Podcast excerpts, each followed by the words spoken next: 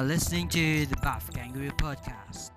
Good night, mate. What's up, guys? Pada hari ini kita podcast perdana kita Buff Kangaroo Podcast membahas tentang bela diri Indonesia, mixed martial arts dan fitness. Hari ini kita satu tim eh, mau nge-introduce kepada kalian semua. Hari ini kita podcast memiliki tamu istimewa, teman kita semua, sahabat kerabat. Adri Kumara. Tapi sebelumnya kita kenalin kita perkenalkan diri kita semua. Nama gue Angelo. Gue di join sama Rehan. What up? Pada hari ini juga kita ada tamu Vio Basro Oi. dan yang di depan gue nih sekarang ada Augie Aditya. Ya. Tanpa basa-basi lagi, gue mau introduce guest kita pada hari ini. Dia founder tim Phantom MMA, eh, manage manager eh, fighter tim fighter paling gede di Indo Indo Gym. Eh, dia juga dulu sempat punya gym namanya Indonesian Top Team. Eh, dan dia juga alumni Alizar. Sempat kuliah di Plasmo juga, Adri Kumara. Wow, introduction. Oke, Dri, Yeah. lu udah pernah kan podcast sebelumnya? Eh, pada masanya pernah. Pernah kan? Eh, oke lah, nih buat para penonton pasti banyak pasti yang kenal lu lah. Ya bagus apa enggak? Banyak lah yang kenal sama lu men. terutama di dunia MMA lah ya Iya, jelas populer dia populer doi. Tapi Majalah dong. populer itu Oh, oke. salah salah salah. Oke. Tapi belum pada tahu sebenarnya tuh lu mulai karir lu di MMA itu gimana gitu loh. Eh, lu coba jelasin deh dari awal lu dari awal mula kenapa lu sekarang tiba-tiba di sini sekarang. Oke, jadi sebenarnya gue mulai latihan bela diri itu tahun 2008. Awal per- pertengahan lah kira-kira. Dimulai dengan latihan Aikido karena seorang teman gue waktu itu SMP. Gue SMP biasanya mana ya nggak inget. Ngajak latihan Aikido. Akhirnya gue cari-cari-cari gue latihan Aikido di Citos. Yang sekarang Janja itu loh. asik Nah, Tapi di Citos dulu di kolam renang ya? Di kolam masih sampai sekarang ada di kolam renang di apa sih namanya itu Sport Center, Sport yang dekat Center. futsal itu Iya, seberangnya. yang ada apa bakmi something itu loh. Hmm. Iya. Iya iya iya. Terus eh, di situ. Nah, tapi gue ini tidak pernah bener-bener apa maju lah di aikido gitu karena ya mungkin bukan bukan jalannya aja kali ya gitu. Gue nggak pernah namanya sampai ujian sabuk apa segala macem dan juga Sabtu untuk seorang anak SMA waktu itu kan kayaknya sakral banget ya untuk untuk jalan-jalan dan lain sehingga gue juga nggak rajin-rajin amat latihan gitu. Walaupun juga yang waktu itu bikin gue ikut latihan bela diri adalah karena gue gue doyan banget nonton wrestling, pro wrestling. Pro wrestling. Mm-mm. waktu itu di TV Indonesia nggak ada WWE adanya eh, apa namanya TNA di Star World zaman dulu. Iya gue inget jadi itulah yang bikin gue uh, pingin nih gitu kan. Tapi nggak mungkin gue pro wrestling di Indonesia nggak ada. Jadi outlet gue untuk ngeluarin apa namanya hobi gue itu adalah dengan latihan bela diri gitu. Nah suatu hari yang indah gue lagi mau latihan gue turun di Citos lewatin eh, lobbynya Citos. Dan ternyata hari itu lagi ada Indonesian Submission Championship itu yang 2008 Indonesian Submission Championship banyak kan dibilang itu ISC ya. Itu acara grappling paling gede di namanya sekarang Super Grappler Iya, namanya. super grapple. Pokoknya acara grappling paling gede deh di eh, di di Jawa di Jawa di Jawa ya berarti ya. di ya, di Indonesia lah bisa dibilang Di malah. Indonesia lah. sponsorin jarum juga kan mereka Iya. Iya. Dan gue akhirnya gue nggak jadi latihan hari itu gue malah nonton gitu dan gue bener-bener bisa dibilang jatuh cinta lah sama yang namanya grappling Mm-mm. ngelihat gitu dan eh nah di sinilah dimulai perjalanan orang tolol. Karena waktu itu ternyata komunitas grappling ini besar di Kaskus waktu itu. Oke. Akhirnya gue masuk ke Kaskus gue lihat bahwa akan ada pertandingan. Iya bukan amatir nggak bisa, bilang amatir tapi pertandingan kecil-kecilan lah di, di gym di daerah Trogong waktu itu. Eh dalam kayaknya dua minggu setelahnya lah itu dari setelah gue ngeliat itu kayak dua minggu setelah ah, enggak enggak enggak sorry sorry. Lama cukup lama tanya dari itu udah dua bulan mungkin setelahnya akhirnya gue join tadi tanpa pengalaman grappling apa pun gue join lah pertandingan ini nah itulah akan menjadi gym pertama gue namanya Spider Academy oke Itu pertandingan sorry sorry gue potong. Pertandingannya apa ya? MMA Eh, atau BJJ jadi eh, nogi grappling pertandingannya Oke. Mm-mm. grappling Boleh Jadi- boleh jelasin rulesnya kalau waktu di zaman itu? rulesnya adalah dulu 6 menit submission only apa lima lima lima apa enam menit submission only kalau udah overtime eh cari posisi. Siapa yang dapat posisi duluan tiga. Jadi kayak wrestling siapa yang dapat posisi hitungan tiga tiga hitungan dia menang. Jadi pinning system. ya bisa dibilang, Bisa dibilang. gitu. Ya nggak nggak nggak exact cuma kira-kira begitulah gitu. Nah jadi itu gue inget banget itu tanggalnya 10 November 2009 gue ikut pertandingan itu itu pertama kali gue tanding BJJ tanpa punya pengalaman BJJ apa pun. Agak tolol sih emang gitu. Tapi ya ternyata bisa dibilang gue ngerasa performa gue keluar tanpa cedera apa pun gitu kan. Jadi kayaknya wah kayaknya ini nih yang yang gue cari-cari selama ini nih. Dan mulai hari itu gue join di gym itu dan ya sampai tahun 2000 berapa ya itu? 2012 karena gue mungkin salah satu member yang paling rajin di sana si manajemen gym ini di apa menawari gue untuk mau nggak lo jadi manajer atlet? Mm-mm. dia bilang gitu. Nah tawaran itu pun akhirnya berkembang mau nggak menjadi manajer gym? Bukan manajer gym nggak official manajer tapi bantuin kita di manajemen nih Iya. gitu. Jadi akhirnya mulai saat itulah gue mulai benar-benar berkecimpung eh, di bagian manajemennya bela diri ini. Gue sebenarnya mulai karir gue dengan memanage petinju waktu itu. Itu yang banyak orang nggak tahu. Oke. Tapi gue pun nggak ngerti sebenarnya masalah tinju kebetulan gym itu hanya tuh hanya punya atlet tinju Ini masih di Spider nih. masih di spider nih Dan itu lu umur berapa nyet pas Itu lu disuruh jadi tahun gym manager? 2012 2012 tandanya gue umur gue lahir 99 Lu udah kuliah deh kayaknya. iya tandanya Iya, gue jadi lu- 19 Ini sambil kuliah. sambil kuliah nih semua berjalan sambil gue kuliah karena gue join bela diri pertama itu gue SMA Hmm. Nah, sedikit mundur tahun 2011 akhir, gue lagi jadi dulu almarhum bokap gue tiap tahun ada conference di Singapura. Hmm. Jadi kita sekeluarga pasti tiap tahun ada ada di Singapura yang agak lama sekitar ya empat empat hari sampai seminggu lah biasanya Iya. gitu. Waktu itu kebetulan di September itu September 2011 gue ke Singapura terus ada show MMA. Itulah show pertamanya One Championship atau namanya itu masih One Fighting Championship One FC namanya Hmm. gitu. Um, gue nonton dan gue benar-benar wah ini nih ini ini the- the- apa the next big thing nih gitu kan karena Iya. di Asia kita nggak pernah kenal MMA secara secara apa gede-gedean kan Iya. gitu mungkin acara kecil-kecil kecil di tiap di tiap negara akhirnya pas gue balik ke Indonesia ngomong-ngomong-ngomong-ngomong One FC pun bikin show di Jakarta Februari 2012 di situlah gue mulai membangun networking gue dengan dengan dengan dunia MMA secara global bisa dibilangnya di, di luar Indonesia. Karena kebetulan di gym gue yang punya skill bahasa Inggris lumayan cuma gue waktu itu Hmm. gitu. Yang lain ya bisa cuma uh, Ya, casual standar conversation lah, standar Iya. gitu. Akhirnya itulah mulai terbangun dan sejak saat itu gymnya juga mulai lebih maju lebih maju lebih maju. Kita mulai rekrut fighter rekrut atlet MMA dan ya bisa dibilang dari situ gue mulainya. Oke. Jadi bisa dibilang Spider itu salah satu gym gede ya pada masa lu ya tahun sekitaran 2012-an. pada masa itu sebenarnya afili bukan afiliasi sorry Eh, nggak banyak nggak banyak eh, af- a- asosiasi BJJ mungkin sampai sekarang masih paling besar masih ada sinergi waktu itu sinergi dan mungkin dua dan tiga tiga asosiasi lainnya Hmm. Spider ini adalah salah satu gym yang berasosiasi dengan sinergi waktu itu dan eh, di selatan itu posisinya bagus banget di daerah Jakarta Selatan. Iya. Dan juga membernya kebetulan banyak yang bagus-bagus karena head coachnya waktu itu Rolly dia eh, black belt untuk jiu-jitsu tradisional.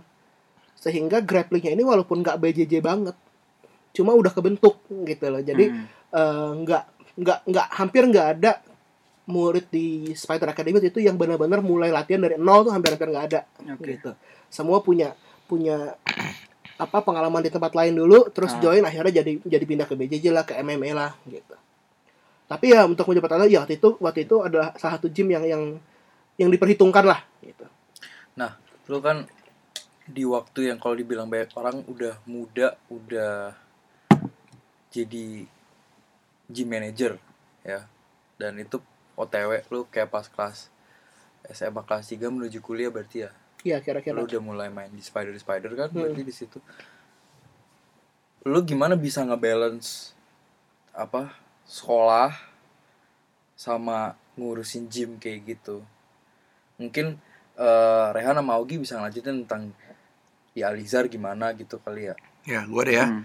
Soalnya kan di Alizar kan sekolahnya cenderung kayak beda kan sama sekolah lain. Kayak Hmm. kayak cupu banget. Kita nggak pernah ada tawuran lah nggak pernah ada apa gitu. Jadi kayak keluar sekolah aja tuh Islamnya sekali Islam cuy. keluar sekolah aja tuh super protektif gitu. Nah apa yang bikin lo kok jadi apa ya kenapa tertarik segitunya sama fighting gitu loh? Padahal sekolah kita nggak ada sama sekali gitu gitu mungkin mungkin itu ya stigma stigma yang harus harus berubah gitu.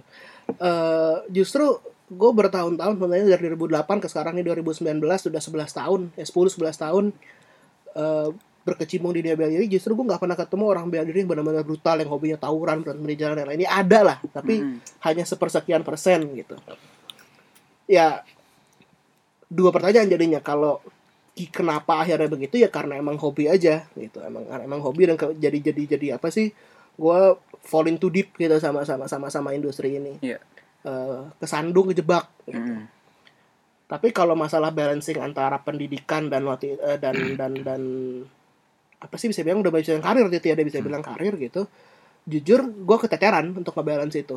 Mm-mm. karena waktu itu gua gua percaya bahwa semua opportunity yang tawarin ke gua akan gua ambil waktu itu. Mhm. karena gua masih belum tahu nih arah gua ke mana di industri ini gitu. Apa gua mau jadi manajer apa mau jadi atlet apa mau jadi jualan merchandise atau apa gitu gua nggak tahu. Jadi sehingga teman gua sempat nawarin gua untuk kerja di perusahaannya untuk eh, dia bikin apa namanya fight gear gitu Hmm. ya gua iyain juga. Sehingga oh itu ini cerita gue udah mulai kuliah ya gitu. Udah mulai kuliah. Semua tuh berketeteran gue beberapa kali mungkin pagi berangkat kuliah gitu. Gue kuliah di Prasmul di BSD gue nyetir nih kantor teman gue ini ada di Pondok Indah. Mm. gue kan tiap kali gue depan Point Square tuh nyetir selalu mikir dulu tadi ini gue mau keluar sekarang di Pondok Indah atau gue mau lanjut nih kuliah? Oh iya, gitu.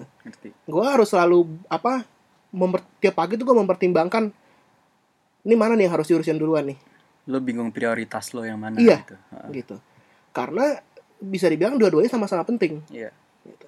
yang satu mungkin kesempatan nggak akan datang lagi yang kedua ya itu tuh eh, apa pendidikan Mm-mm. gitu sampai pada akhirnya gue gue nggak bisa nggak bisa dibilang memilih sih tapi lebih ke eh, jalannya adalah kalau itu akhirnya gue pada setelah gue kuliah tiga tahun sekian bulan akhirnya gue keluar dari dari dari Prasetya Mulyat itu Mm-mm.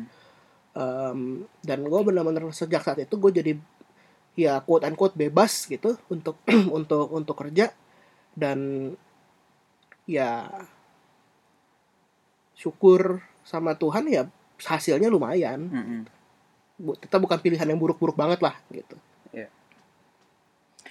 Oke lu abis itu hmm, abis lu udah dijadiin gym manager dan segala macam lo di Spider cukup lama ya kisaran berapa empat tahun tiga tahun? Oh enggak lebih lama. Gue 2009 sampai 2000 eh ya 2009 sampai 2013 jadi kalau- kalau dibilang lu beneran dari dari nol nih ya nggak Hmm. nggak usah ngitung aikido ya deh lu bener-bener Iya. dari nol sampai 2012 2012 udah 13 2012 2013 itu lo bener-bener latihan sama spider. Bener-bener full lo spider.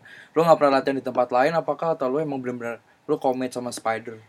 Gue hanya latihan tempat lain satu waktu itu di Kemang Fight Gym itu karena pelatih tinju dari Spider pindah ke sana. Dan hanya karena itu. Semi. Bukan si Om Demi. Om Demi itu Oh, Om Demi dulu Om Demi Spider. dulu Spider Om Demi dulu Spider terus dia pindah ke Kemang Fight Gym. Karena kenapa gitu gue juga lupa pindahnya. Akhirnya gue gue ngikutin dia ke sana kalau buat yang dengerin yang dengerin podcast ini nggak tahu Om Demi Om Demi siapa sih. Lo datang deh lo ke KFG lo lihat orang udah tua botak kalau ngepet selalu lu pasti lu akan hafal kalau dia bakal ngepet. Cuma jab straight body jab straight lagi. Dan dia dia dia agak disable dikit dia dia nggak bisa denger Hmm. jadi kalau lu saut-saut dia pasti kayak iya nggak- penjelasan iya, barusan tuh agak agak dikit." diskriminatif ya by the way Ya biar nah Jadi- ini podcast unfiltered man. Tapi jadi si Om Demi ini adalah dia semua orang dia latih sejauh ini berhasil. Dia punya dua world champion yang dia latih. Dia punya beberapa juara Asia yang dia latih dan emang iya dia karena diving. Jadi dia kan orang orang Indonesia Timur ya gue lupa persisnya kampungnya di mana. Mm-mm. Dia ini di kampungnya diving sehingga eh, apa namanya kalau dalam kuping itu apa gendang telinganya pecah Iya. gitu. Jadi dia ini tuli Jadi bukan bawaan ya dia. bukan bawaan dia tuli dia tuli eh, tapi dia ini jago banget baca ini baca gerakan bibir Wah jago banget Oh. orang. jadi lo bisa ngobrol sama dia kayak orang normal kayak orang normal Iya. Tapi berarti dia setahu gue orang yang eh, kupingnya ada gangguan itu ngomongnya juga agak aneh. berarti. ngomongnya juga gak ganggu jadinya Oh. karena kalau nggak salah dia masih muda waktu dia kena itu masih Hmm. waktu masih kecil masih kecil nggak nggak ngerti deh tapi eh, ngomongnya juga jadi kurang jelas Hmm. gitu. Oke, jadi lu sempat latihan di KFG karena Mom Demi, Mm-mm. terus sekarang di Spider. Dalam span lu di Spider itu lu pasti pernah fight kan? ya Dan dalam span itu lu ketemu Vio. Apa Nah. lu udah ketemu Vio? Karena Vio di Spider juga. Nah, gue tuh di Spider eh, nggak pernah latihan sama Adri. Gue di Spider itu latihan sama kalau nggak Rolly, Noto. Dan di saat itu eh, waktu itu eh, Spider ngebawa eh, orang dari Nova União di Brazil. Itu Hmm. eh, campnya Jose Aldo. Ada namanya Leandro Ataides. Gue dulu latihannya sama dia. Tapi gue nggak gue tahu Adri siapa dan ya pernah ngobrol-ngobrol dikit. Tapi gue nggak karena nggak ada tahu gue siapa nggak ada yang nggak tahu gue semua tahu gue di sana iya di situ terus nggak ke mana-mana Mengabdi ya di sana ya. Iya, jadi kayak kata Vio barusan bener. Eh, Vio ini dulu member, member apa namanya kelas MMA kalau nggak salah ya Vio. Hmm, Iya, MMA. MMA ya. Vio dulu MMA, jadi yang ngelatih itu dulu MMA awalnya waktu belum ada Ata di sini pelatih dari Brazil. Kayak Vio jelasin barusan. Jadi sebelum ada Ataides yang ngajar tuh kalau nggak Rolly, head coachnya. Kalau nggak Sunoto, Sunoto sekarang jadi fighter yang paling oke lah dari Indonesia sekarang lah. Kebetulan masih gue yang handle. Di Indo Gym sekarang Sunoto kan. Iya gitu. Eh, waktu itu Sunoto juga masih awal-awal sebenarnya. Sunoto ini eh, atlet tradisional, jujur tradisional waktu itu dibawanya. Tapi emang di goalnya adalah itu untuk Sunoto transisi ke MMA gitu. Gue nggak pernah interaksi sama Vio bener-bener dari dulu, hampir-hampir jarang karena kelas dia sore, kelas gue malam. Kalau di latihan paling gue di kantor, di kantornya apa manajemen gitu, mengerjakan hal yang tidak perlu dikerjakan. Oke dalam karir itu kan kalau gak salah ya gitu. Dulu waktu gue waktu SMA pas gue masih awal-awal mulai MMA pas gue masih ibarat dibilang-bilang awam deh gue masih awam. Gue kalau ikut kalau denger teman-teman gue ikut IG gitu pasti orang-orang bilang oh itu yang bikin Spider. Atau waktu itu gue fight di Bulungan yang bikin salah satu manajer lo Spider juga. Pokoknya anak-anak SMA tuh bilang oh latihan di Spider latihan di Spider gitu tuh. Spider tuh benar-benar terkenal deh bener-bener orang tuh pada mau ke Spider semua. Jadi pertanyaan gue sekarang itu berarti Spider itu sering bikin pertandingan dong? Spider ini dulu eh se- sebelum sebelum ada gua dan makin ngaco setelah ada gua ini idenya banyak banget karena kepalanya kepalanya banyak yang di dalam. Ada tiga atau empat orang manajer dalamnya gitu. Sehingga oh kita bikin ini kita bikin itu gitu. Dan gue bisa bilang Spider ini pada masa itu mungkin kalau sekarang anak-anak Jakarta yang umur antara umur 20 sampai sekarang 25 26 waktu itu sempet terutama di selatan ya gue nggak bilang di daerah Jakarta lain ya gitu. Mm-mm. Spider ini menjadi suatu hal yang cool. Gue bisa bilang gitu kenapa? Karena kita punya cabang di Bintaro punya cabang di BSD anak-anak Bintaro BSD ini kalau tanya latihan di mana? Latihan di Spider. Nggak mau ngaku nama gym yang lain yang dua itu nggak diakuin. Hmm. gitu. Ini jadi satu hal yang cool. Ini sama kayak pada masa itu anak-anak semua kalau hari Sabtu joja, eh, apa jalannya ke Kemang sama ke PIM gitu. Iya. sama kalau latihan ya di Spider nggak ada tempat lain Hmm. gitu. Nah eh, iya kita dulu bikin event banyak terutama di IG emang di tra- di jujitsu tradisional. Eh, itu pun di mana gue mulai fight ya karena IG itu itu. IJC ya dulu ya. Dulu ya Indonesian Jiu-Jitsu Championship itu cuma dua tiga kali tapi sebelum sebelumnya juga ada masanya di mana mo- yang denger mohon jangan tersinggung ya, tapi ada masanya di mana Spider ini menjadi satu tim yang salah satu yang bisa dibilang ditakutin waktu itu di di di, di pertandingan IG gitu. Hmm. Kenapa? Karena eh, kalau IG itu waktu itu banyak kan jadi ekskul sekolah. Dan anak ekskul itu kan bukannya jelek-jelek, bagus-bagus semuanya. Cuma jarang ada orang-orang yang bener-bener latihan. Oh jam segini hari ini kita latihan IG gitu. Itu mungkin hanya di yang bentuknya gym mungkin hanya spider atau itu. Hmm. jadi lu bisa bilang IG itu ibarat college wrestling atau collegiate wrestling di Amerika berarti dong lu bisa bilang gitu? Eh, iya nggak nggak sebesar itu impactnya cuma bisa hampir hampir begitu hampir begitu dengan orang-orang yang disiplinnya hampir gitu Oke, gini, perbandingannya gini. Kalau di luar di luar negeri di Amerika lah, orang collegiate wrestling mungkin berakhir fight MMA atau main ke olimpiade. Mm-mm. Sama anak-anak yang dulu anak-anak IJ sekarang ini jadi fighter MMA yang bagus-bagus atau kemarin banyak jadi timnas jiu-jitsu untuk Asian Games Oke. gitu. Jadi ya bisa bisa bisa bisa kira-kira bisa dibilang begitu. Dari acara-acara IJ itu lu sendiri eh, ikutan tanding atau oh lu ngurusin acaranya doang? Dua-duanya kebetulan karena dulu semangatnya masih tinggi untuk tanding. Terus ya sempat sempat lah mendapat medali dan segala macamnya. Eh, tapi juga hal yang sebenarnya menghentikan karir fighting gue adalah juga waktu itu satu pertandingan itu gitu.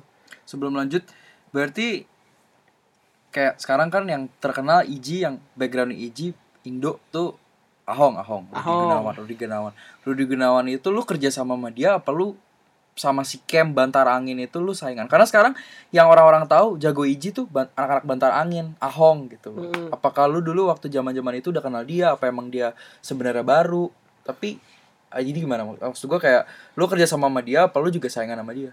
Eh a little bit of both kalau menurut gue Ah. gitu lah saat kita bikin pertandingan ya kita harus kerja sama-sama dia karena kita mau mereka tanding kan gitu. Tapi dalam dalam dalam matras ya memang gym gym lagi klubnya Ahong ini dulu dia kan bernaungnya di universitas kalau nggak salah Tarumanegara atau Trisakti gue lupa salah satu lah gitu. Untar kalau nggak salah. Hmm. ini juga salah satu gym IJ, eh, klub IJ ditakutin dulu gitu si Bantar Angin ini gitu. Eh, Willy itu yang sekarang fight di MMA juga. Willy terus ada siapa lagi ya? Banyak lah. Itu dari dulu kalau gue kebetulan Willy sama gue satu kelas dulu kalau fight gitu loh. Oke salah satu yang gue takutin kalau mau fight ya kalau ketemu Willy gitu. Pernah sih sekali sekali kalau nggak salah gue kalahin gini. Nggak inget nggak inget persisnya. Kalau nggak salah pernah sekali di JC tapi itu juga ya kerja keras gitu. ya dulu gym IJ ini kan bertebaran. Klub-klub IJ ini bertebaran di sekolah-sekolah di mana. Tapi kayak gue bilang tadi banyakan yang maju bener-bener adalah yang serius serius latihan dalam arti either dia bentuknya klub atau ekskul itu beneran di diseriusin gitu dulu 70 juga bagus-bagus anak-anak ijinya ya yang nggak tahu kita ija iji dari tadi iji ini jujutsu Jepang jujutsu tradisional. Gitu. Eh, iji itu kepanjangan Institut Jujutsu Indonesia. Sekarang dia udah berubah nama. Masih ada nggak? Ya nggak harusnya sih masih ada. Tapi sekarang jadi udah jadi ada ada udah ada PB-nya sekarang di bawah KONI jadi dari zaman gua tanding itu tahun 2012 2013 eh sorry sorry 2010 2012 itu tuh udah berkembangnya jauh banget Iji dan dan gue cukup bangga ngelihatnya gitu loh untuk untuk perkembangan itu jadi jadi jadi terjadi seperti sekarang bahkan anak Iji main di Asian Games tuh gue nggak nggak dari dulu nggak mimpi lah ngeliat itu gitu Jadi buat para pendengar yang sekarang dengerin sekarang, jadi IJ Jiu-Jitsu Jepang dan BJJ itu rule setnya beda, tapi Beda. mirip sedikit, tapi sebenarnya beda kan Ria? Eh, mirip sedikit dan beda itu eh itu bener kata-kata jadi gini ini briefly aja. BJJ kalau pertandingan ya pertandingan hanya bantingan dan kuncian. Eh, take, da- take down terus and submissions gitu. Kalau IJ ini masih ada pukulan masih ada tendangan ada bantingan tapi ada juga beberapa pertandingan IJ yang bahkan nggak memperbolehkan kuncian. Awal-awal gue fight itu nggak boleh submission jadi take down cuma nahan-nahan posisi, nahan posisi, poin, nahan posisi, poin gitu. Hmm. Eh, setelah itu akhirnya karena gue ngerasa bahwa nggak bisa nih harus berkembang nih dan waktu itu karena Spider salah satu or- salah satu tim yang yang banyak nih pertandingan Hmm. akhirnya gue itu mengajukan satu satu satu ini juga banyak orang nggak tahu gue waktu itu mengajukan satu konsep yang gue sebut dengan namanya super fight division Hmm. di mana orang boleh mukul boleh jadi kayak MMA cuma pakai pakai pakai pakai gi gitu Oke. Tapi nggak boleh mukul muka itu Hmm. nggak boleh mukul muka ternyata Rus itu udah pernah ada di IC sebelumnya Oke. namanya special fight kalau nggak salah waktu itu Hmm. gitu. nah ini kita hidupin lagi itu nah di situlah mulai akhirnya mulai bergabung lah tim-tim yang tadinya hanya belajar BJJ mulai bergabung nih di di pertandingan-pertandingan IJ ini Hmm. gitu sehingga menjadi pertandingan IJC ini Indonesian Jiu-Jitsu Championship jadi, jadi lebih gede karena dengan rules yang kita bikin kita tambahin jadi lebih universal orang bisa ikut gitu nggak hanya anak nggak hanya anak yang belajar di Jiu-Jitsu Jepang yang IJ aja gitu Berarti boleh dibilang sebenarnya si IJ ini jadi pionir untuk event MMA gitu dong. nggak bisa dibilang gitu karena MMA sebenarnya gini lagi-lagi banyak orang nggak tahu lah Indonesia adalah negara pertama di Asia Tenggara yang punya event MMA Hmm. di tahun 2001 2002 waktu itu Oke. TPI yang bikin Hmm. untuk bocah-bocah yang nggak tahu TPI itu apa namanya MNC TV sekarang Asik. dulu TPI namanya televisi pendidikan Indonesia. Ah, itu 2000 2001 2002 dia udah punya TPI FC namanya. Diikuti dengan RCTI yang bikin duel waktu itu nama Hmm. nama nama nama apa nama eventnya? Em, EG ini event-event EG yang dibikin sama Spider itu menurut gua bukan jadi pionir MMA tapi dia hanya memberikan suatu alternatif pertandingan kalau buat. Hmm. waktu itu event BJJ banyak setahun mungkin bisa 4-5 kali terima kasih kepada Jarum waktu itu gitu banyak banget event event BJJ se- setahun di di beberapa kota lagi di Jogja Surabaya Bandung Jakarta bahkan pernah Me- Medan kalau nggak kalau nggak salah pernah gitu. Oke. tapi alternatifnya kalau itu nggak ada event MMA Hmm. ini jadi teknik jadi jadi catatan menarik lagi nanti nggak ada event MMA yang kelihatan Hmm. event EG ini menjadi satu outlet baru untuk untuk si anak-anak latihan ini eh, compete gitu. Oke. Oke, itu sangat informatif banget sih. Kayak ya nggak banyak orang tahu itu masalahnya. Oke, s- sebelum lanjut, gue akan nanya tentang selama dia di Spider, selama dia di karir masih ibarat dia masih muda di awal-awal karir itu, pasti kan Adri, lu pernah tanding kan pasti kan, sampai lu di ibaratnya zaman-zaman kita udah jadi tim Phantom itu ntar kita akan ceritakan nanti. coming Eh, up next Iya. itu lu di prime dan lu juga tanding kan dua kali ya. Iya. Iya. Vi, lu selama di Spider kan tahu dia dan lu juga pasti nggak Hmm. mungkin gue yakin banget nggak mungkin lu pasti ikut salah satu event Mm-mm. yang yang yang Spider bikin Iya. entah yang bikin bukan Adil atau siapa pokoknya Spider deh yang Iya. bikin lo pernah ikut event apa yang paling berkesan yang mana? Dan ada nggak yang di event di mana lo bisa lihat Adi atau orang-orang atau teman-teman lo yang lain tanding gitu? Nah, itu dua pertanyaan yang berbeda ya. Yang pertama dulu. yang pertama dulu aja ya? Eh, event apa aja yang dibikin Spider yang gue ikutin tuh? Yang pertama Spider BJJ Challenge. Itu gue baru latihan dua bulan sebulan gitu. Terus oh gue wasit tandanya? wasit. Oh. Hmm. itu bikin di gym iya di gym. Gue dateng tuh. Anjing. Tanding nih gue terus orang-orang pakai gi. Wah ini, orang-orang apa pakai gi? Gue sama teman gue William namanya. Ini apa- pakai gi anjing? Kita nggak punya gi. Ya udah Vio Basro maju. Tanding. Orangnya udah pakai gi gue pakai kaos sama celana bola pakai celana bola gue terus waktu itu ada itu seragam standar anak yang datang ke gym by the way. Terus ada namanya Dodi. Dia cuma gini alah giginya mana? Mana gigi gigi? Pinjam sini. Terus gue dipasangin gigi gue nggak ngerti cara pasang gigi gimana. Ya udah gue tanding nih ronde pertama. Set set set gue di take down. Di take down gue di half guard. Di half guard terus gak tahu gimana gue bisa dapat backnya. Gue dapet backnya terus gue dapet choke terus dia tap tak tak tak. Tuh berkesan banget sih sama gue eh buat gue terus ada juga IJC yang di- gue masih punya fotonya by the way yang diceritain barusan. Terus uh, IJC gue ikut juga yang uh, dua kali gue ikut. Yang kedua kali nggak terlalu berkesan soalnya gue sebenarnya dua-duanya nggak niat sih tapi nggak ada nggak ada memori aja. Yang kedua yang pertama itu gue fight set set set. Gue udah uh, menang nih tapi gue di sweep. Uh, di sweep tuh kayak dibalikin Dibalikin. gitu lah. Hmm. dibalikin. Terus gue kena choke. Gue dicekek gitu. Ya udah kelar nih. Terus tiba-tiba jempol gue keluar dari glove gue dan ternyata jempol gue dislokasi. Terus gue kayak gak tahu harus ngapain. Terus ada namanya Rolly waktu itu. Dia kayak ngurutin gue gitu. Tapi nggak ngaruh juga sih. Tetep tetep rusak jempol gue sampai sekarang terus uh, yang uh, pertanyaan dua yang Adri. Gue ketawa for all the wrong reasons by the way. Yang Adri pertama kali gue lihat itu eh, IJC pertama. IJC pertama ada nih temen gue sahabat gue Noel namanya. Yang pertama berarti lu lu fight? Fight gue Yang- itu yang yang, itu di- yang lu- dislokasi gua, dislokasi. dislokasi. Ada temen gue Noel nih dia baru latihan juga sama gue terus eh, eh udah siap belum lo oh tanding iya siap tapi gue belum tahu apa apa Vi ya udah sih buat pengalaman ini udah ayo kita lihat eh, bracketnya siapa ya Itu lu umur berapa ya? SMP kelas 3 SMP kelas 3 umur berapa sih? 14 15. 15 ya? Lanjut, lanjut, lanjut.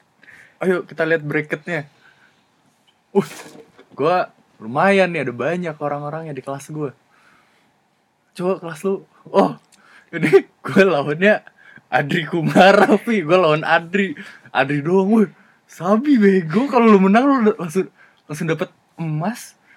Lu kalau kalah pun dapat medali. Udah sikat aja. Ya udah. Temen gue temen gue ini majulah ke mat. Ya ketemu Adri. Ini sih inget gue ya.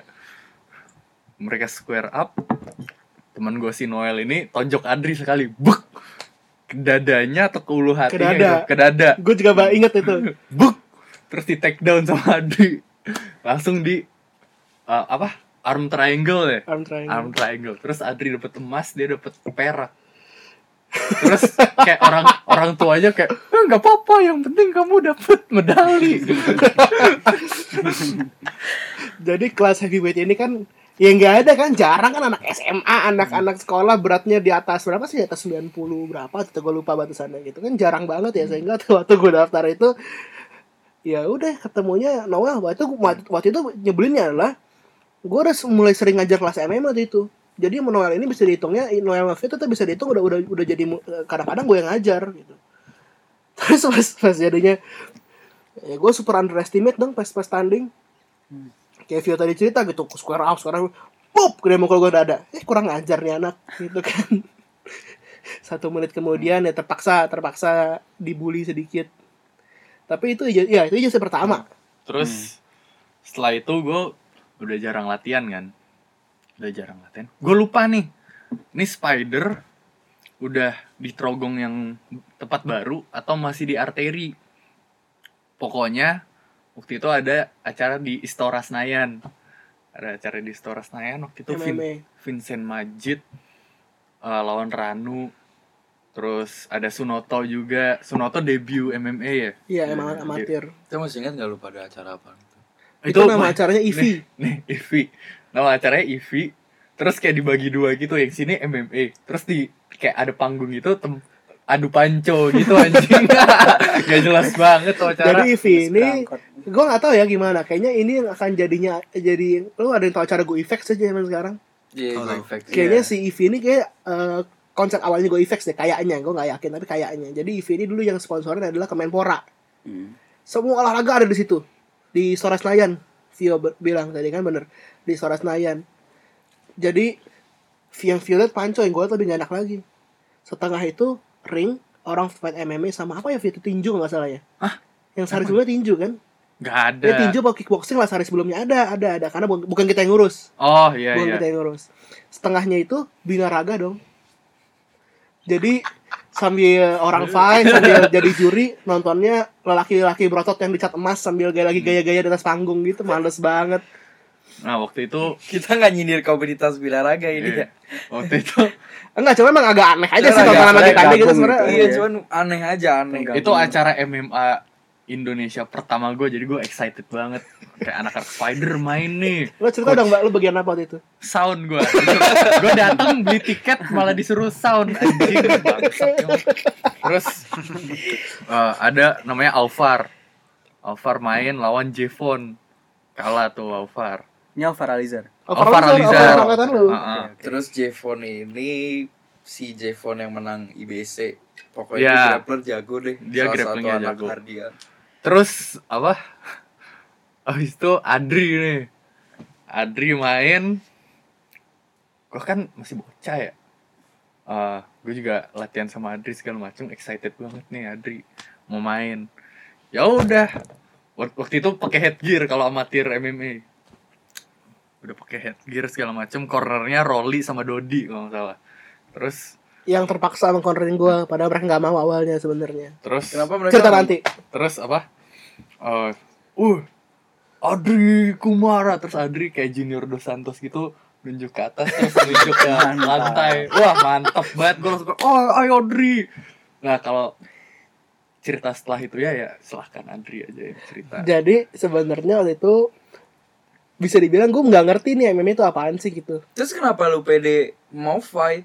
Karena waktu itu gue di IJ punya cukup, cukup berprestasi, gue kira cukup. tapi sebelum Oke. sebelum lanjut ke fightnya itu eh, lu ada camp atau apa gitu Nggak ada, nggak ada nggak ada. Jadi Nggak ngerti, nggak ngerti bahwa bahwa orang mau tanding itu harus punya training camp, harus Hmm. punya apa? Nggak ngerti. emang kalau EG itu nggak ada kayak training camp gitu. Iya. Lu jadi drills drills aja gitu. Gini, lu kalau dulu lu sekolah mau tanding basket, lu yang lu kerjain apa? Latihan basket pas ekskul kan? Iya. Iya. Ya sama kira-kira gitu ya biasa aja seperti seperti schedule ses- se- apa seperti seharusnya aja gitu.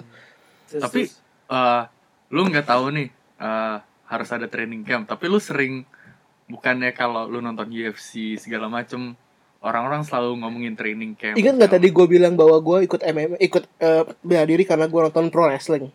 Mm-mm. Pada zaman itu mungkin ya nggak zaman itu persis lah, mungkin mungkin em, enam bulan pas tahun sebelum terjadi pertandingan pertama amatir MMA gue itu, gue bahkan nggak ngerti gimana cara menang di MMA. Hmm, belum masuk lah ya ke Belum TV masuk, gue gue bingung kenapa orang bisa di, lagi dipukulin berhentiin gue nggak ngerti karena gue juga nggak pernah nonton tinju. Hmm. Gitu gue bingung gue nggak nggak tahu gue TKO tuh apaan gue kira ini oh dipin orangnya oh selesai gitu. Itu itu itu seri itu seri gue kayak apaan sih nih gitu. Nggak ngerti gue gue seneng nonton tapi gue nggak ngerti. Fight ini berapa tahun setelah lu masuk Spider? Itu kayaknya 2011 apa 2000 dua tiga tahun lah itu belum Hmm. belum nggak nggak nggak nggak nggak terlalu ini. Hmm. itu kita udah di Trogong Trogong itu 2002 enggak tadinya Oh. 2012 tiga Oh, tahun iya. namanya. Terus? Jadi untuk yang nggak kenal gue gue itu meng- mengkotak-kotakan hidup gue gue bisa tahu kapan sesuatu terjadi itu dengan di mana waktu itu gue gym gue berada. Kalau gym Trogong tandanya 2009 sampai 2011 2009 2012 gue di, di arteri Pondok Indah gymnya. 2013 pindah balik ke Trogong gitu. Itu itu kita masih di arteri Pondok Indah. Tandanya kita itu 2012an Hmm. tandanya. Tiga tahun setelah gue mulai latihan. Nggak nggak nggak terlalu ngerti gue masalah MMA segala macem nah itu ada yang ada yang daftar namanya Mike Chow. Nah Mike Chow ini gede nih teman si Jevon nih. Maceng. si Mike Chow ini nggak punya lawan dan dia gede. Waktu itu nggak punya lawan. Aduh gitu kan. Nah ini bekas juara IJ ngerasa bisa dong. Ah, ah. gue bilang sama head coach Spider Maroli gue bilang gue mau deh.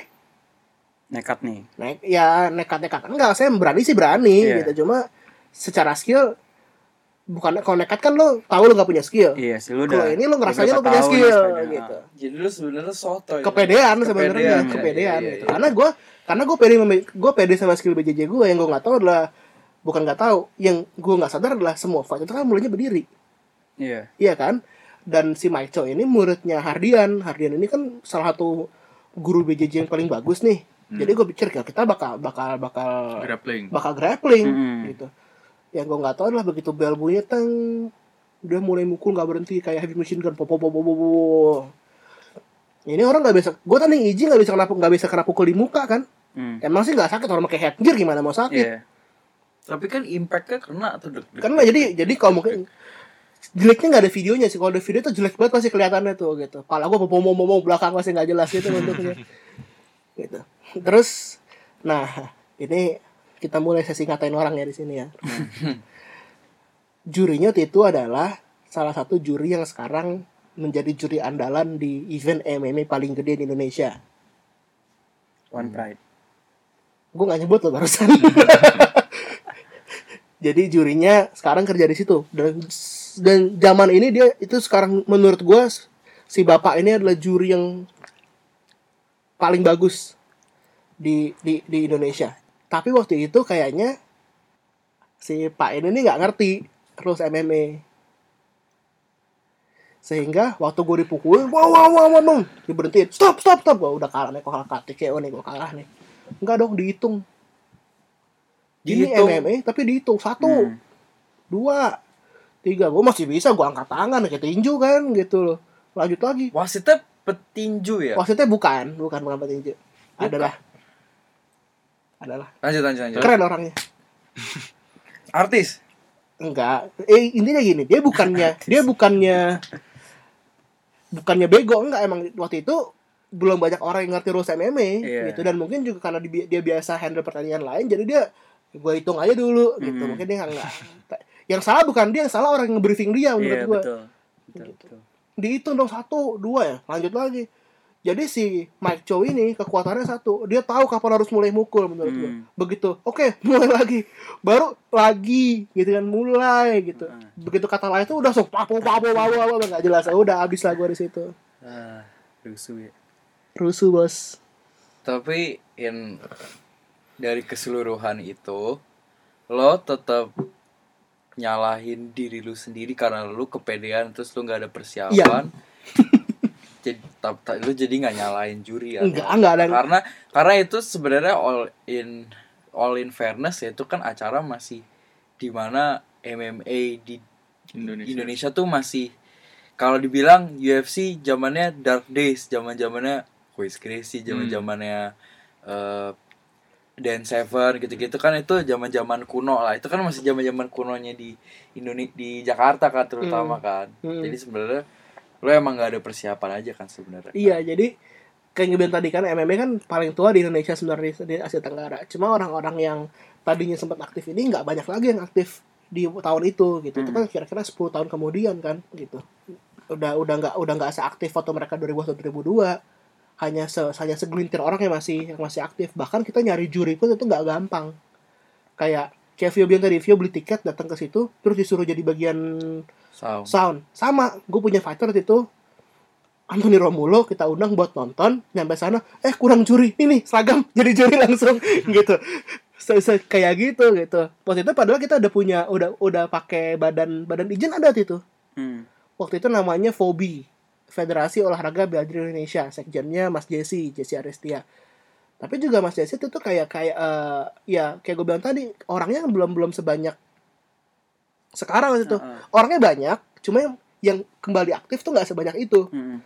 gitu sehingga ya kayak gue bilang tadi fighter gue datang disuruh jadi juri tiba-tiba nggak nggak salah siapa-siapa emang ya emang kurang SDM aja tapi Iya. kita ngomongnya tujuh tahun lalu gitu dan melihat MMA zaman sekarang di Indonesia tampil di TV free to air Hmm. tiap Sabtu malam gila itu perkembangannya Jauh banget. jauh ya, banget Iya, jauh banget sih sekarang.